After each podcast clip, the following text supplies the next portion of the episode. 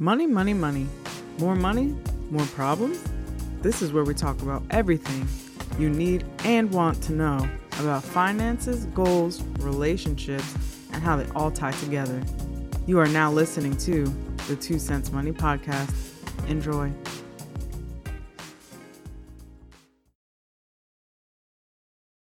All right, all right. Welcome back to the Two Cents Money Podcast, where we give our two cents on your two cents. So, I don't know about you guys, but I literally enjoy listening or watching uh, any type of redemption story. Um, I think what I'd personally get out of it is how a character or how an individual or a group of people uh, just kind of make a comeback to whatever turmoil or challenges are thrown at them essentially you know throughout their the course of their life and to see kind of the storyline behind it how they get through it push through the hard times and then somehow just come out of the smoke and literally just just become a success story become something that you know we enjoy calling it a redemption story. And today I have a very, very cool and inspiring guest who not only is also, you know, a financial coach like myself and who's very, very passionate about helping others, but he is the literal definition of a redemption story. You know, he is here today, and I'm not going to steal the shine from him. Um, but I think his story is really going to help shed light on a lot of the positive, just the positivity that we need to push on people when it comes to supporting others who are going through things that we may not have gone through ourselves, or we may be going through something that, you know, may not look the same, feel the same, sound the same. But at the end of the day, it's a struggle. Like we all have our challenges, we all have our struggles, but it's how we overcome them that truly make the story. And today I have Brett Gaff, who he has an amazing story. Um, and I think a lot of you are really going to enjoy hearing his story. And uh, you know what? I'm not even gonna I'm not even gonna continue because I, I would literally be just robbing the spotlight from there on out. But um, so everybody just settle in, grab your cup of coffee, your iced coffee, your soda, whatever it is that's to help you get in the mood to listen. Go ahead, Brett. You know, let everybody kind of know what, a little bit about yourself and, you know, the story about you and your family. Yeah, so like Stephanie mentioned, my name is Brett Gaff, and I'm married with uh, three kids. And the part of the story that we're kind of focusing on today actually started um, just over five years ago. So we were originally from northern Indiana, and we bought a rental property in East Tennessee and decided to move away from our family. And uh, and the property that we bought, we actually um, we remodeled the entire thing because a lot of times with rental properties they they get beat up and and wore out. And uh, oh yeah, yeah. So we we took about fifty thousand dollars actually and uh, remodeled the house, made it our own. Um, we got done the end of October, beginning in November, and then um, at the end of November, the Gatlinburg wildfires hit, and it's a crazy story. Obviously, like we worked through everything to um, create this house of our own, and then we actually ended up losing losing our house in the wildfires. Oh man! So I don't think I mentioned this, but doesn't this year actually mark the five year anniversary of those fires? Yeah, so it's actually it's been yeah next week uh, yeah next week will be five years, and it's really crazy because some days it seems like it was yesterday, and other days it seems like it was forever ago. Um, so yeah, it's really really a weird situation. So. Oh wow! So it's around this time five years ago. You move into a rental property you you guys you know like you know what we got to fix some things up put $50,000 into it now was that $50,000 on like you know lines of credit home equities or was that strictly like money that you guys just worked hard to save up yeah so we actually um when we were in Indiana, we actually had a, a, separate piece of land that we used for hunting, and we actually sold that land and used the money or the profit that we made off of that to essentially remodel the house. So, so you literally put in yep a, a lot of what was essentially you know what you guys built up. Okay, so take us from there. So you guys remodeled the house. You're getting settled in Yep. What What's going on right before those fires? So start? on the 28th, which is when the fires started, um, like throughout the day, there was this red smoke all over town, and it was just kind of an eerie feeling. It almost looked like kind of like a bomb had gone off in the area. Um, but at that point, like we didn't we didn't have any fear, obviously, of like the fires being that close to us. They were further away, but the issue mm-hmm. was high winds. So, like that night, they were calling for high winds, which it was like in the 80 to 90 mile an hour range. So, mm-hmm. we were mm-hmm. here, and it was about it was about 8:30. We were at the house, and the kids were getting ready to go to bed, and uh, I heard a loud bang, and I went outside to kind of see what it was, and at the time we had like a two story deck. So I went out on the bottom deck, obviously. So at least I had something over my head so it was protected at the high wind. Yeah.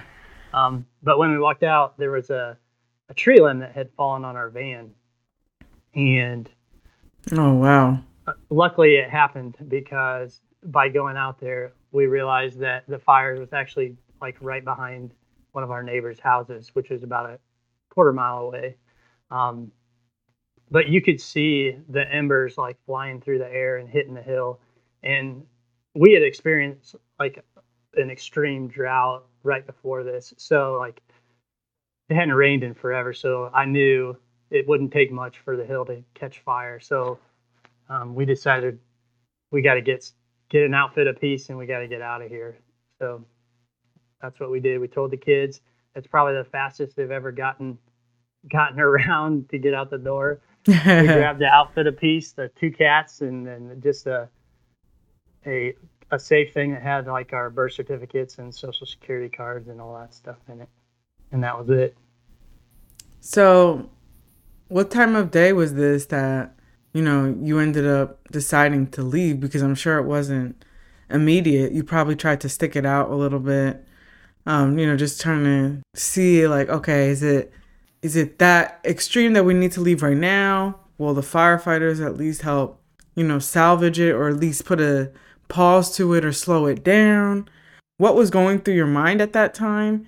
And then like I'm just curious like for like the ages of your children and kind of like what was kind of going on once you made that decision with your wife like, yeah, we got to yeah. go.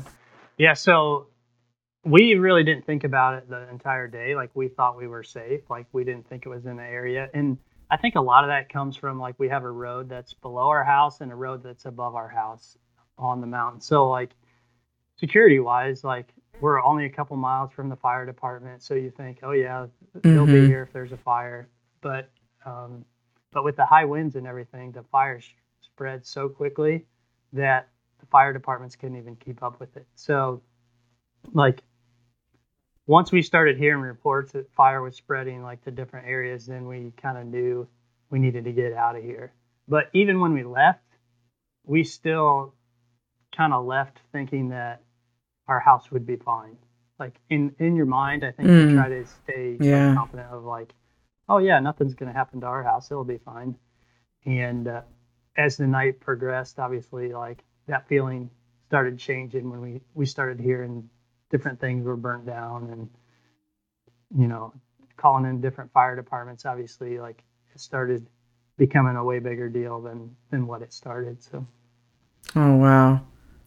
So how old were your children? So my daughter was 12 and then our boys were 10 and 8 at the time so. 12 10 and 8. wow. Oh man, I have an eight year old and I can't even imagine telling him like grab an outfit and we got to go. You know, like my heart would literally sink to like my core. Just I I don't even know. How how were you and your wife like once you guys decided to leave, you grabbed your stuff like you mentioned. Luckily you you were able to gather, you know, your your really important um, you know, like documents or security cards, birth certificates, like truly being completely transparent, Brett. Like, how were you feeling once you left the house? Like, what was going through your mind? I think uh, personally, I kind of tried to shield stuff, obviously, from from my wife and the kids, and just like try to essentially be strong for them, and just like essentially have the feeling that we'll, we're going to be okay as we go through it. But yeah. on the flip side of it, I was thinking as it continued to progress, I was thinking, man, I don't know if we're to be okay. like, I don't know if the house is to be here. And, uh, and same thing, like, so after we left, we, we all left together in one vehicle and just so we could stay together, we went down to the bottom of our hill and, and we planned to go to the left and um, exit through what they call as a spur, which is just a little, little wooded area between Gatlinburg and Pigeon Forge. But um, when we got down to the bottom, all the traffic was going the opposite direction. So we were like, well, this is obviously for a reason. So we're going to go the other way. So yeah. we went with traffic and we went to the community center. Um, and that was the shelter to begin with. But the fire department actually was um, a threat of catching on fire. So they moved their headquarters to the community center and moved us to Rocky Top, which is a sports complex area, which ended up being a shelter for for a while for a lot of people. So, um, so yeah, we stayed there the first night, and it was it was pretty stressful because you're hearing all kinds of rumors and people that you know had fam- family and friends that were police officers and firefighters that were giving them updates and and you didn't know what to believe, what was real. Um, we hear stories of all of Gatlinburg's burnt down and stuff like that. And oh so gosh, we didn't really know. Um, and that was the tough part is just the uncertainty of it the first night. And obviously like we didn't know if our house was still standing or not. So, well, you, well, everybody was at this, uh, temporary shelter per se. How far did you say that was from your house? The shelter is actually only probably mm, five miles from our house. It's not very far at all. So essentially, like if you look outside, you could probably see like the smoke and oh yeah, so and everything. While we were there, like throughout the night, I kept going out and checking on the cats because I actually kept them in the van. Um, so as I'd go out and check, I'd look and see where the the flames were, and you could see like different fires burning uh, across the mountains as we were there, and uh, so that's where I kind of the more I saw, I thought, man, this isn't good this isn't good. Like you start having this sinking feeling of the reality of everything. So. Oh gosh, that is oh man. Yeah, that's gut wrenching. Just not knowing. Like you can see it, you can see the flames, but you have no idea kind of like what lies within. So I guess you guys spent your first night there. When's the next time that you were able to actually go? to see like what was the damage, what's still standing. Yeah, so we tried to go to come back in and look at the house or at least see if it was there a couple days later and they had originally opened up the town to the to homeowners, but then like when we showed up to to go, we had to walk in and we started to walk in and there was a police officer and he's like, "I'm sorry, you can't go any further than my car." He's like, um, there's live lines down on the ground still, so they've shut everything back down. So um, we thought we were going to get in and be able to see it, but we weren't able to because of that situation. So um, we reached out, like I mentioned before, like our our house was originally with a rental company. Um, so we reached out to them, and they actually had some people on the ground in Gatlinburg that they were able to kind of check properties and see what was going on and mm. they so we reached out to them and they actually were able to drive by our property and they called us and said no your house burned down well then it kind of switches to well are you sure you're looking at the right property and like so you still have yeah you still want to believe that it's there obviously when you haven't seen it yourself but uh, mm-hmm. but obviously you want to believe that they're yeah, wrong. You want to think they're like, oh, they're looking yeah. at the wrong property, or they thought it was something else because obviously, like everything was burned up in the area, so it's hard to identify. Oh my gosh! Stuff, so. So when were you able to personally go see it? So then the next day we were able to come in and, and look at everything and and when you usually think of somebody's house burning down in a fire, like you think of the fire department coming and putting it out and you know, it may burn like half your house or three quarters of your house, or there might be areas that the fire didn't get to. Well, with this situation, like it was so big that they couldn't get to the properties, so they just had to let everything burn essentially because they were trying to save the downtown Hmm. area. So, so when we came back, like we had Wow. like three inches of ashes, and that was pretty much all that remained. And and my SUV was in the driveway, and the wheels had had melted off onto the pavement. It was so hot. So I can't even like imagine that in my mind, like pulling up and seeing like my tires so burnt and melted. Like yeah, that's a scary thought. That makes me like, oh gosh, I, I cringe thinking about well, that. and it was not even just like the rubber tires, but like the metal wheels melted, like it was a pool of metal, like on the driveway. wow. So essentially, you said it was about. Well, actually, how many stories is your house? It was, two it stories. a one Yeah, story? Two stories. two Yeah. stories? Oh yeah, because you mentioned the two decks. Um, so that's really wild to imagine. Like in my mind, a two-story home, and you now pull back into the you know to the driveway or pull up on the road, and you go from a two-story house to three inches of just burnt home. Like what what was your initial feeling? Like I know you said that the rental company was able to tell you and it kind of gave you a heads up as to what you're walking into, but hearing about it and seeing it must have been like two completely different things because one could be wrong, but the other one is like, okay, you trust yourself, you trust your eyes. Like, you know, that's you pull up there and you're like, oh no, this is real. Like, did it finally kind of like hit you like, oh no, this is our house? Yeah, it was it was really real. Obviously, when we pulled up and and uh, the whole area like around our house, there there's actually a rental cabin that's right next to our like just a little ways off of our deck, and it actually didn't burn down. And then there's a house down below us that um, they actually stayed there all night, getting buckets of water out of their out of their tub, trying to save their house. And but Wow. like seeing the area, like everything became real, obviously, really quickly. And um, there's probably 10 to 12 properties that you can see from our property that were destroyed, um, that were burned up as well. So quite a few in our neighborhood.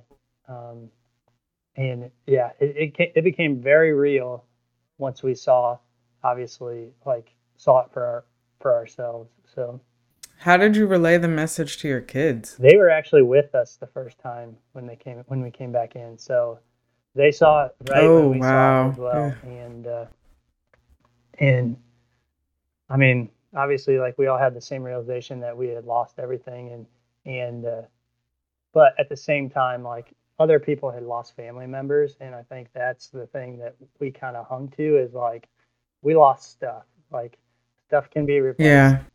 and uh, we were just glad obviously that we were all together and all safe. And you know there's a lot of stories of families that got separated um, trying to connect with each other like people are posting mes- messages trying to find like relatives and stuff like that that had been separated and so there's a lot of obviously like other stuff going on with the whole whole thing with the fire just because of how big it actually was Oh my gosh, that's that is heartbreaking. All right, so you guys saw the damage that was done. What what were the next few days and weeks like as far as you know, like did you have to contact different places? Uh how did you find some stability for you and your family? Yeah. Kind of walk us through that. So, like, after the fire, we decided right away that we were going to build back. And a lot of people were going back and forth if they were going to rebuild because a lot of them were second homes or they might have been rental properties or, or whatever. So, um, so instantly, like, since we had had our house remodeled, like, I had a, a builder essentially, like, that had already worked on our house. He knew our house, knew the layout. So, like one of the first things I had did was reach out to him and ask him if he'd be interested in rebuilding it, and, uh, yeah. and so he jumped right on it and started working on the on the blueprints and get everything like laid out on his end of it, and then we started with the cleanup and and after the fires, there was a lot of groups that came to the area to help with the cleanup. Um, I know there was like a group from Purdue that came and helped us, and uh, you know we had to clean up a bunch of trees. We we ended up having to take down close to 30 trees um, that were burned up. Oh wow, yeah. that's a lot of trees. Yeah, and they were big trees, like 80 to 100 foot trees, like huge trees. But uh, we had to take all those down before we rebuilt, obviously for the security of it. So. Oh my gosh. So, in, I guess this is a, a weird, not a weird question, but I, I, my main focus here today is to really highlight how your family redeemed themselves from this, how you guys essentially came back from this situation, but also, you know, things that you can share with others that can help them at least slightly prepare for the unexpected because we can't always completely prepare, yeah. right? You can try and do everything that you remotely can, but something can always happen. And that's just the reality of life. Unfortunately, that's just how it is. So, I guess what I'm trying to say is how long did it take essentially for you guys to get back into your house once it was rebuilt? What did your life look like for that period of time? And, you know, like kind of share with everybody, I guess, because I think this is this is definitely an important part of your story. Yeah. So, uh, I mean, like I mentioned before, we had just moved to the area, so we didn't have a lot of connections besides like through the kids' school. So, um, the school was huge in like stepping up to help us. Um, they obviously like they helped right away with getting like clothes and different things and food and um, just connecting us with people. So like right away they they knew that we were looking for a place to stay and they I think there was five families from the school that lost their houses. Um, but they reached out to us and they said, "Hey, there's a Christian camp nearby. They have a place for you to stay. Here, you can reach out to them and they'll get you all lined up." So I gave them a call and they're like, no, we don't have a place for you. And I was like, oh no. I was like, okay. Well, then I'm thinking, well, maybe I called the wrong place or maybe they gave me the wrong number, you know. So I called the school back and they're like, no, we just we just talked to them. They have a place for you. And I called back again. What the heck? I called back again and they're like, oh, we thought you were somebody else. Yes, we do have a place for you. So like, luckily it was like fairly close to the school and um, it was at Wayfloyd Mountain Village, and uh, now we, we obviously have like friends from there, um, Chad and Jennifer Ida Miller, who ran the camp at the time. Like we had no connection with them besides their son was in the same grade as uh, our youngest son. Um, but they found a place for us to stay for a year and didn't charge us the entire year, which is crazy with everything we had going. Like it was such a huge blessing to to not have that expense, wow. the housing expense, and like have a place that we could essentially call home for the short term and have kind of a secure area that um, we could be obviously as we built back. With the build back, like we were one of the first to uh, to get our permit, and we wanted to get it built back as quickly as possible. Obviously, with with younger kids, like we wanted to get them a place that was consistent, obviously going to school and everything. So, um, so we pushed to get back as quickly as we could, and we were like one of the first 30 to get our permit, our building permit to get going on everything. Uh, with the process, we were able to actually get our foundation approved to rebuild on the same foundation. So um, that helped speed up the process and obviously like reduce some of our our cost in building back as well. So that was a huge blessing too but like through all this like we developed a lot of friendships with people that we didn't have but those have really become like forever friendships that like those people stepped up and we'll never forget that. And obviously like it's something you always want to pay back but a lot of times you'll never have an opportunity to pay them directly. So it's almost like a pay it forward opportunity. So i know when we talked briefly um, to kind of discuss you coming on my show. You had mentioned that you don't know how you guys could have gone through that year without the help of some of these, I think it was like organizations or people um, just across the country, like sending stuff to that camp. Um, can you kind of describe that a little bit? Because I feel like that's a really feel good moment of your story because it just shows how a community of people, regardless of how far you live away from, you know, uh, whatever happened, but it, it's it all comes down to coming together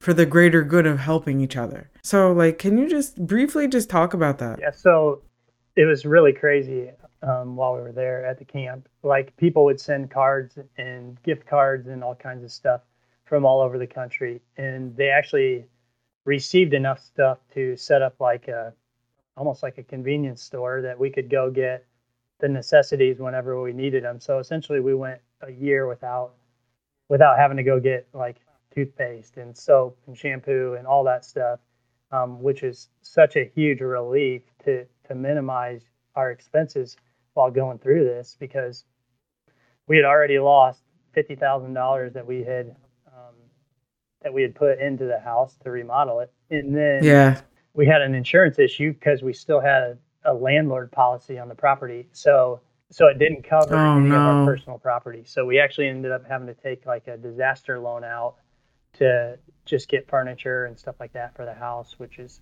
which is kind of where our story began with the Dave Ramsey side of it. Is like it put us in the hole, and then obviously like we wanted to get that debt paid off as quickly as we possibly could. Okay, so you brought up an interesting point here, and I think this is a good moment to kind of uh, just open it up with how to really prepare, or at least try to prepare for unexpected. So I heard you talk about the insurance. Uh, for those of you out there listening, there's a very big difference between renter's insurance and homeowner's insurance. Now, like I know my one of my previous landlords he actually put in writing that he wanted to ensure that before we we were like a like official uh, renters and that we moved into the property he wanted to make sure that we had a renters policy. Not every landlord does that. And for those that don't know what renters insurance does, just for the a quick general overview, if you are renting right now and don't have a renters insurance policy, you may want to start shopping around like right now or as soon as you possibly can.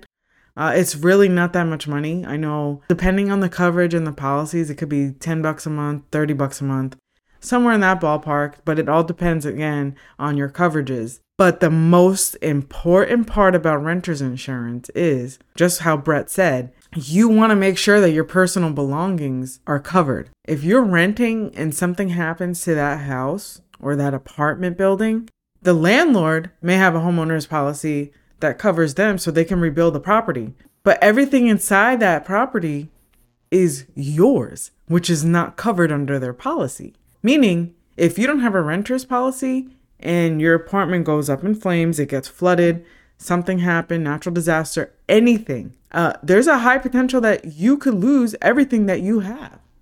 So it's very crucial to kind of take a look at your coverages, take a look to make sure that you have proper insurance because, like Brett said, they were in the middle of uh, transitioning to the proper policy. But for those of you out there who may not even have a policy, this is extremely important to look into. So, I guess, Brett, like, what are your thoughts as far as kind of helping people, um, especially like when you coach your clients and stuff too?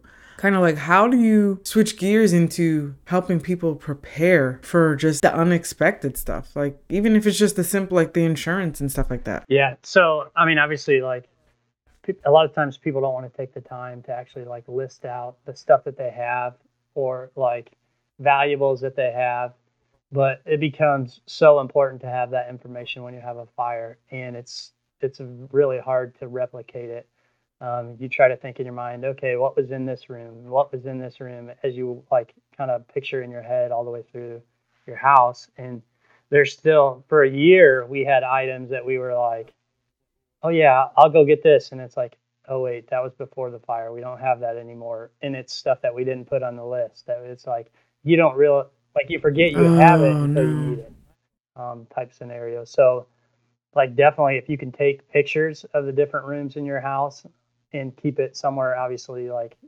apart from your house like in a safe somewhere or something like that. That's a huge benefit as well. And then um, i had mentioned we grabbed like our birth certificates and social security cards. Like obviously that was a huge huge deal having that. So definitely keep that somewhere you can grab it if you are going out the door like in a situation like this.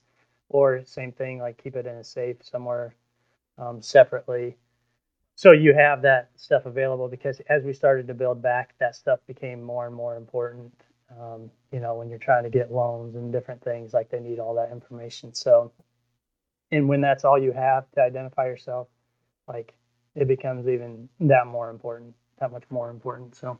Now did you guys have a safe like um one of those small uh, I want to say maybe it's like a eight by ten. Like I don't know if you know yeah. what I'm talking about. Like the smaller ones that have the little handle that you can essentially have under your bed or in a closet somewhere and just oh pick up and go. Did you guys have that, that like something yeah, like that? so that's what we had. Yep. And the other thing too that was big that we had in there was the actual insurance policy. So obviously, like to be able to have the numbers and information of who you need to call and what you need to do, like try to keep that information as well in a safe place that you can get to it quickly because like with the severity of the situation we were dealing with there were so many properties that it became so important that you are on the front end like connecting with the insurance companies just because like obviously like you want them out here and like helping you essentially build back as quickly yeah. as possible so wow you brought up some great points because i think when it comes to like documents and stuff I feel like people just say, and I've heard people say this before, and this is why I'm saying it. You know, oh, that's just that that could easily be replaced. Like it's just a social security card. That's just a birth certificate, or you know, I can just you know call somebody up and get this information or that. But in the moment when you're going through something tragic, the last thing you want to do is make more work for yourself. Am I right? Or you know, like you can tell me if I'm wrong. Yeah. But I, I mean, what's your opinion on that? Well, definitely. Like after you go through something like this, like you have a fog obviously in your mind and you're not thinking clearly anyway like as you as you first go through it. So definitely like having having that information available is so huge and like adding extra steps to the process just slows it down and just further frustrates you. So yeah like it was so nice to have that information. We were very fortunate that we took it with us. And it's not easily replaceable. No. I think that's a very misconstrued statement it is not easy to get another social security card. It's not as easy to get a birth certificate. I believe you have to pay for a birth certificate. You may have to pay for a social security card if it's over like your second or third copy, but it's not easy at all. It's not like you can show up to an office and be like, bam, I, I need it. And especially in this day and age now, after the pandemic and every like all these offices are just not as accessible as they once were even though a lot of us don't think they were really that accessible to begin with. um, uh, don't come after me, IRS, uh, Social Security Administration. I'm just kidding. um, but that's just the truth, right? So when I think of preparing for the unexpected, I really try and think of like what's the best possible way that you can ensure that you're at least somewhat of a you know, uh, halfway there or whatever, just to make it easier for yourself. So I think just a quick recap on anybody who is now thinking like, oh, you know what? I need to I need to sit down this weekend or over the weekend with my significant other or, you know, with myself and just review, oh, where's all my documents? Like I thought they were in the kitchen, I thought they're in the china cabinet, some of them are here. Take an hour. Say save the Netflix and the hanging out for the for the end of the day this is important. This is this is about your life. This is about the life of those you live with. Um make sure and if you don't have a little safe like the one that me and brett were just talking about they're literally i think maybe what like 30 40 bucks at like a walmart or target. Um and those they're small enough that you can just stuff some documents in there and literally just shove it under your bed or a closet so you, it's easily accessible in the event of a fire, a flood, natural disaster, something that you have to like literally pick up and go. Everything you know is just there. All you got to grab is your purse, your wallet, whatever belongings you need, and essentially like that's your lifeline. So just, you know, paying attention to that and also making sure you have insurance. If you're a renter, please get on the phone with a company, make sure you have renter's insurance. If you even a homeowner, make sure that you have proper coverages. Make sure that you're updating them if you made some pretty hefty upgrades to your home because what people don't remember to do is just say you just uh, upgraded your kitchen and you spent $30,000 on your kitchen. If you don't let your insurance company know that you did that, they still have the value of, or the cost, I should say, the estimated cost of rebuilding your home at what it was prior to you making that upgrade to your home. So, if you want your house to essentially look like it was before it was destroyed or whatever the case may be, you need to be in communication with them. If you bought all new TVs um, for Black Friday for the every room in your household, um, you know, because hey, that's Black Friday is known for TVs, then you want to make sure that that's an itemized th- list because you want that stuff to be replaced. And same thing for renters. If you have a policy, make sure it has accurate information. So, Brett, now this marks the five year anniversary, but I think there's something significant, and I would really love for you to share this. But also, how before we get into why this five year anniversary is so special and kind of how you and your wife are giving back, just briefly walk us through how, I guess, what your redemption looked like from the fires up until now and what kind of financial space or however you want to describe it what like what type of position are you guys in today yeah so like since we were one of the first ones to build back our house uh, we used kind of our story as an opportunity to kind of give hope to the area because we built back and and we were one of the first ones and you know we're looking at all of these foundations where nobody had built back so it's like a little bit uh, a little bit frustrating on our side of it because we're looking at that. But mm-hmm. on the mm-hmm. flip side of it, like when people go down our road, you know, they look and they're like, "Oh, that house built back," you know. So like it gives them a little bit of hope and like motivation, obviously, to yeah. like, continue the process. Um, kind of where it put us, like financially, like I mentioned, you know, it put us in the hole because we had to get uh, the disaster loan essentially to get the personal property stuff. Um, so we've been fighting to get that paid off and back. Um, so we paid off like over $35,000 and we actually have been able to save almost our fully funded emergency fund at six months. So we're really close to having that completely done.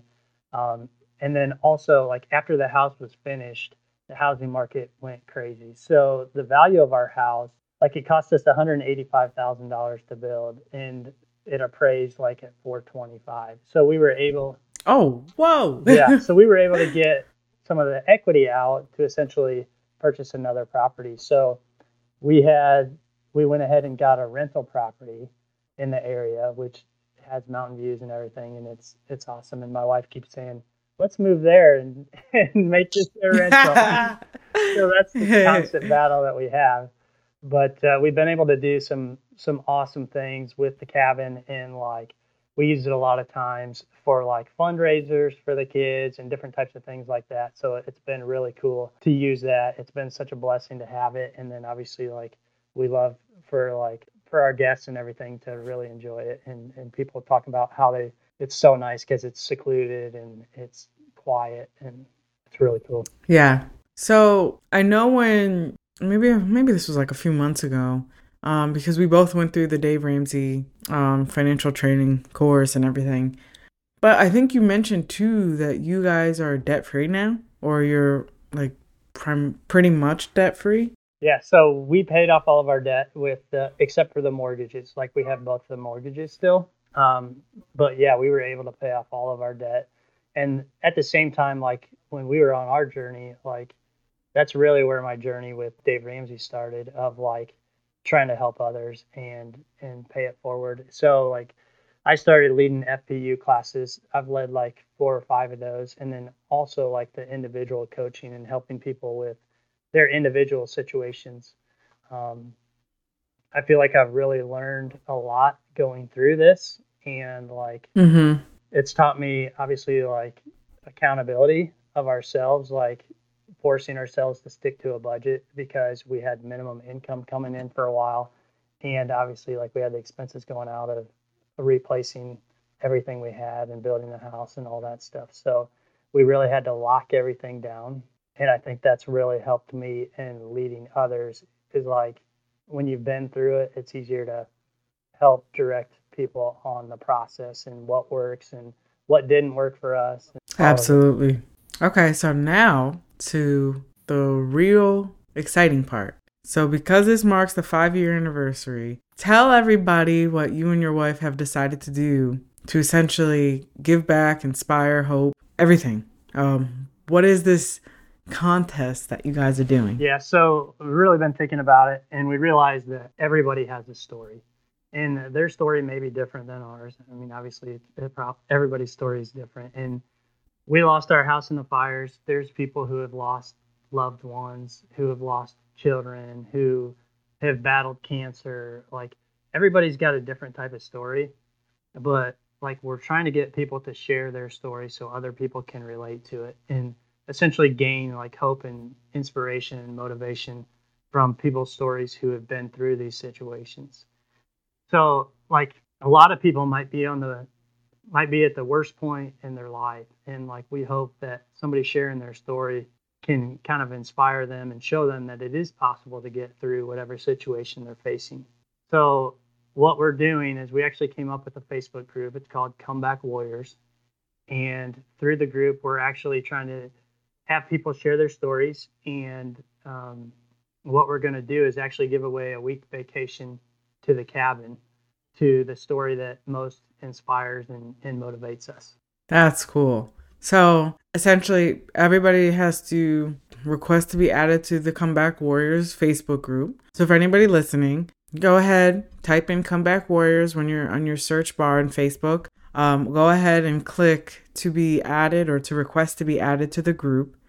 And then essentially, you're going to want to go ahead, share your story. I think it's 500 characters, yeah. right? Maximum. Or. So, or they can do a video. Or video. Okay. Um, so you can either do some sort of video of yourself telling your story, write a 500 character or less post about your story. The group is private, right? So it helps kind of keep it more confidential, I guess you can say. Um, and then what's the time frame? When are you guys looking to choose a winner? So we're, we're gonna narrow it down to three finalists um, by December 17th, and then we're going to announce the winner on Christmas Eve. And with that too, um, one other thing to add, you can actually nominate a, a different family. So like if you if you have friends that have had a tough year and they're battling back and they have a cool story um, that they've inspired you, you can share their story as well. Um, and they can just email that over to me. But all the information is is in the Comeback Warriors Facebook group. But definitely, like that's an option as well. So that's awesome. Listen, Brett, first off, I want to say thank you so much from the bottom of my heart. I know it's not easy to share your story, especially because it involves your family, it involves you. And you open up, I guess, a, a vulnerable side of you or piece of you just to openly share your story. So, like, first off, I have to commend you because it's not easy having to talk through and essentially relive it temporarily. But uh, it's also very inspiring um, just to kind of see what you and your family went through and how you came out of it to where it's five years now. You're doing, not only are you debt free, you know, you said you have your emergency savings fund, um, you know, pretty much fully funded. And then on top of that, you guys are giving back by doing a contest. Like, th- I think that's so absolutely awesome and cool.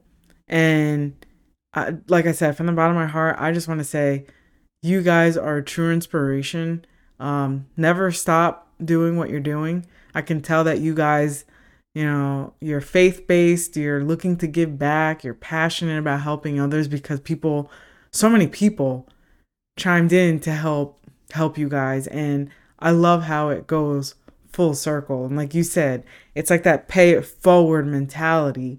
And I think that's very important, especially in a world today in 2021 where everywhere in the world we've experienced heartbreak and turmoil and such negativity over the past two years. It's it's really refreshing to start hearing the positive side of those negative uh, challenges that we go through. So, not everybody may have lost a home in the fire, but everybody has their story. And you're right. Everybody has their comeback story. And the thing that I think is important to quickly point out is you may not be at the same point as Brett and his family, right? You may have just realized that you are literally working your comeback story right now. You may have realized, like, oh, whoa, like I need to, um, you know, I need I need to get out of this financial situation I'm in, and I need to start seeing what in the world I can do to turn this around because I'm not gonna give up. Or you can literally be smack dab in the middle of your comeback, and now you know hearing something like this just helps kind of give you more of a push to say, hey, I got this. It's possible to see the finish line. Or you can be in you know Brett and his wife's uh, situation where you now can talk about it because you've been there and you are literally a redemption story. So again, Brett, thank you so much for coming on to the Two Sense podcast. Um, for those of you listening, always stay inspired. Never give up. Never give up. We all have hopes and dreams, and everything is possible with hard work and dedication. And Brett, you want to say any final thoughts? Yeah, just a final thought is like right now, like in the world, it's trying to isolate people. So, like by sharing your story, it gives an opportunity for others that are facing the same type of story to be able to connect with somebody. And through that connection, obviously, like you develop relationships and you can help each other on the accountability side, on the hope side, and being able to motivate and inspire each other. Absolutely. Absolutely. So seriously, thank you again. Um, hey, I'd love to have you, you, come back again on another episode. We'll talk about some other financial topics since we're both so passionate about it. But I hope everybody enjoyed this episode. As you guys know, uh, social media, Two Sense Money. That's T W O S E N S E money. That's on Facebook and Instagram. Um, you can always reach out. If there's a specific topic that you feel like you want us to cover, you let me know and we'll make sure we figure it out. Um, even if it's just a a 10 minute segment within an episode, we'll make it work. I also always accept uh, if you want to send me a recording, you want to you want to call me, we could have you on the show. I always love having you know just guests talk about their story, and that's important because it goes full circle, and you never know who you're going to initially just just touch in ways that you can even imagine. So Happy holidays to everybody. Stay safe out there. Don't be spending too much money at Black Friday, first of all. All right. But that's a whole nother spiel. I had to say it.